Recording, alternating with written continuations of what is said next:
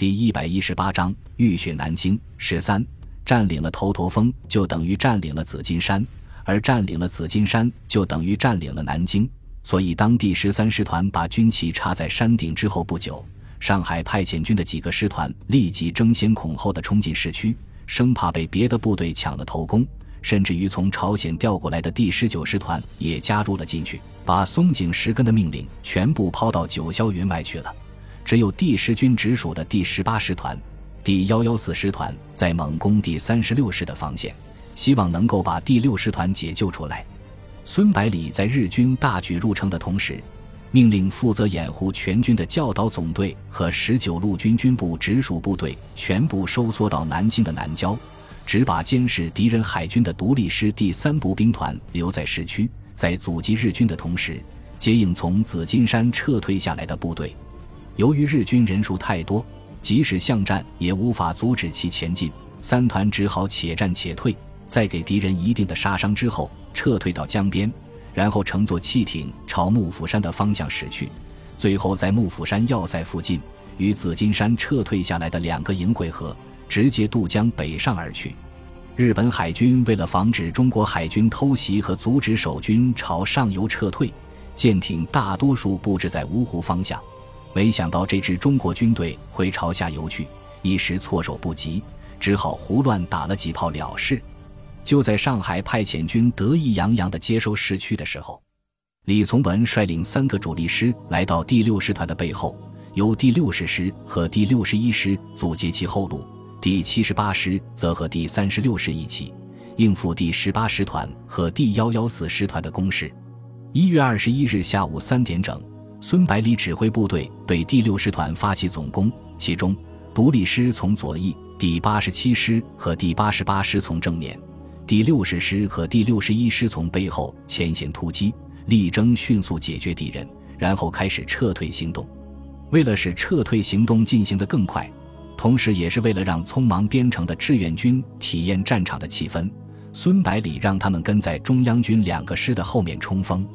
第六师团的总兵力本来在两万八千人左右，可是，在攻打南京外围阵地的时候，已经有一定的损失，再加上在巷战当中损失惨重，昨天又被独立师吃掉将近一个步兵连队的兵力，只剩下不到一万五千人。而孙百里单是用于进攻的部队就有五个师。其中第六十师和第六十一师还是齐装满员，在他们的后面还有多达三四万人的志愿军，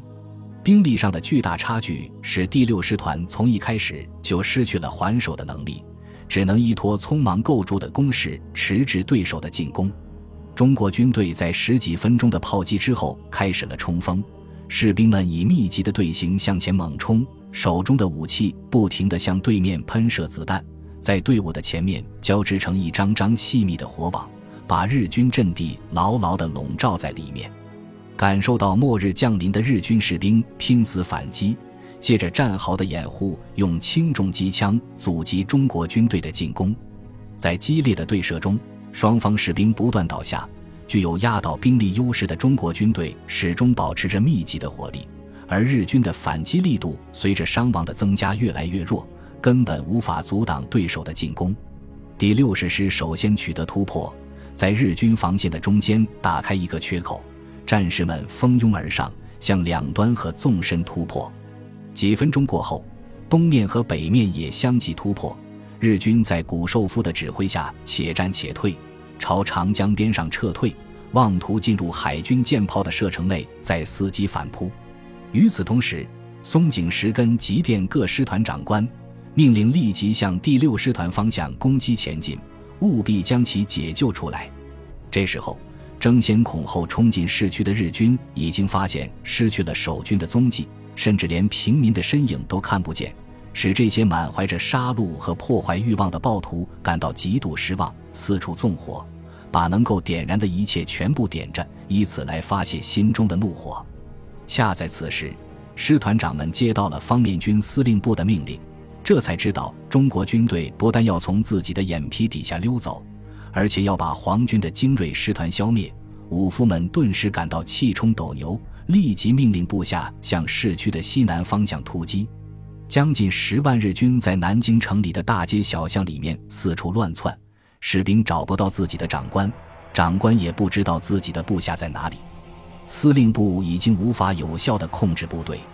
松井石根无奈之下，把司令部的警卫部队和宪兵全部派了出去，先把士兵驱赶到指定的区域集合，然后再把军官们召集起来进行甄别。由于古寿夫师团已经危在旦夕，没有时间等部队全部恢复正常，只好把满员的部队先派出去增援，然后抓紧时间整顿剩下的。日军的这种增援办法，实际上就变成了逐次增兵的添油战术。投入的兵力虽然不少，但是始终不能形成有力的拳头。而负责断后的中国军队则完全不同，他们利用最近两天的时间，把兵工厂里面剩下的几百吨炸药全部埋在日军的必经之路上，等敌人大部队经过的时候突然隐蔽，不但把日军炸得血流成河，防线前面的建筑物也几乎全部被炸塌，形成一条宽约五十米的隔离带。日军增援部队的兵力虽然越来越多，可是，在守军猛烈的射击下，不但无法通过隔离带，反而留下累累的尸体。就在上海派遣军在阻击部队的防线面前一筹莫展的时间里，中国军队对第六师团的围歼已经进入了尾声。当谷寿夫率领着残兵败将仓皇向长江逃窜，在距离江边五六公里的地方遇到了一座只有几十米高的小山。十九路军军部的一个摩托化步兵营已经抢先占领了这里。这样一来，第六师团真的成了瓮中之鳖。谷寿夫看着聚集在身旁的士兵，感到极度的绝望。从这些人的脸上根本看不到往日的自信和骄横，取而代之的是惶惶不可终日的丧家犬模样。他一把拔出战刀，把刀尖笔直地指着对面中国守军的阵地，声嘶力竭地喊道。大和民族的英雄们，天皇陛下的勇士们，现在我们落入了支那军队的陷阱。只有占领前面的山头，才有机会逃出升天，才有机会扭转战局。所以，请拿出你们的勇气来，跟随着我去把前面的阵地拿下来。说罢，纵身一跃，向山坡冲了过去。日军就如同落入陷阱的野兽，疯狂地咆哮着，紧握着手中的武器，朝山坡攻过去。转瞬之间。就把守军的阵地淹没在土黄色的制服中间。这时候，守军的机枪开始射击，无数发子弹朝敌人飞了过去，当即在人群中间清出一个无人地带。日军的攻势随之一致，但是转眼之间就恢复了攻势，不依不饶地向山顶冲过来。在敌人这种不顾牺牲的疯狂攻势下，摩步营开始感觉到吃力，山坡上的尸体越积累越多。可是敌人距离防线也越来越近，放眼望去，满山遍野都是日军的身影，似乎怎么都杀不完。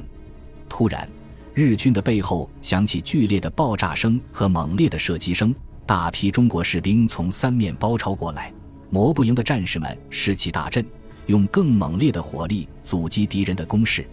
四面楚歌之中的第六师团终于崩溃，士兵们四散奔逃。希望能够侥幸逃出包围圈，古寿夫嚎叫着回转身来，迎着中国士兵冲了上去。身边的几十个士兵急忙飞速上前，把师团长围在当中。随着双方距离的逐渐接近，古寿夫身边的士兵接二连三的倒下，最后只剩下他一个人独自往前冲。在几米开外的地方，一名中国士兵举起了步枪，可是没有来得及扣动扳机，古寿夫就冲到面前。战刀从前胸狠狠地刺了进去，从后背穿了出来。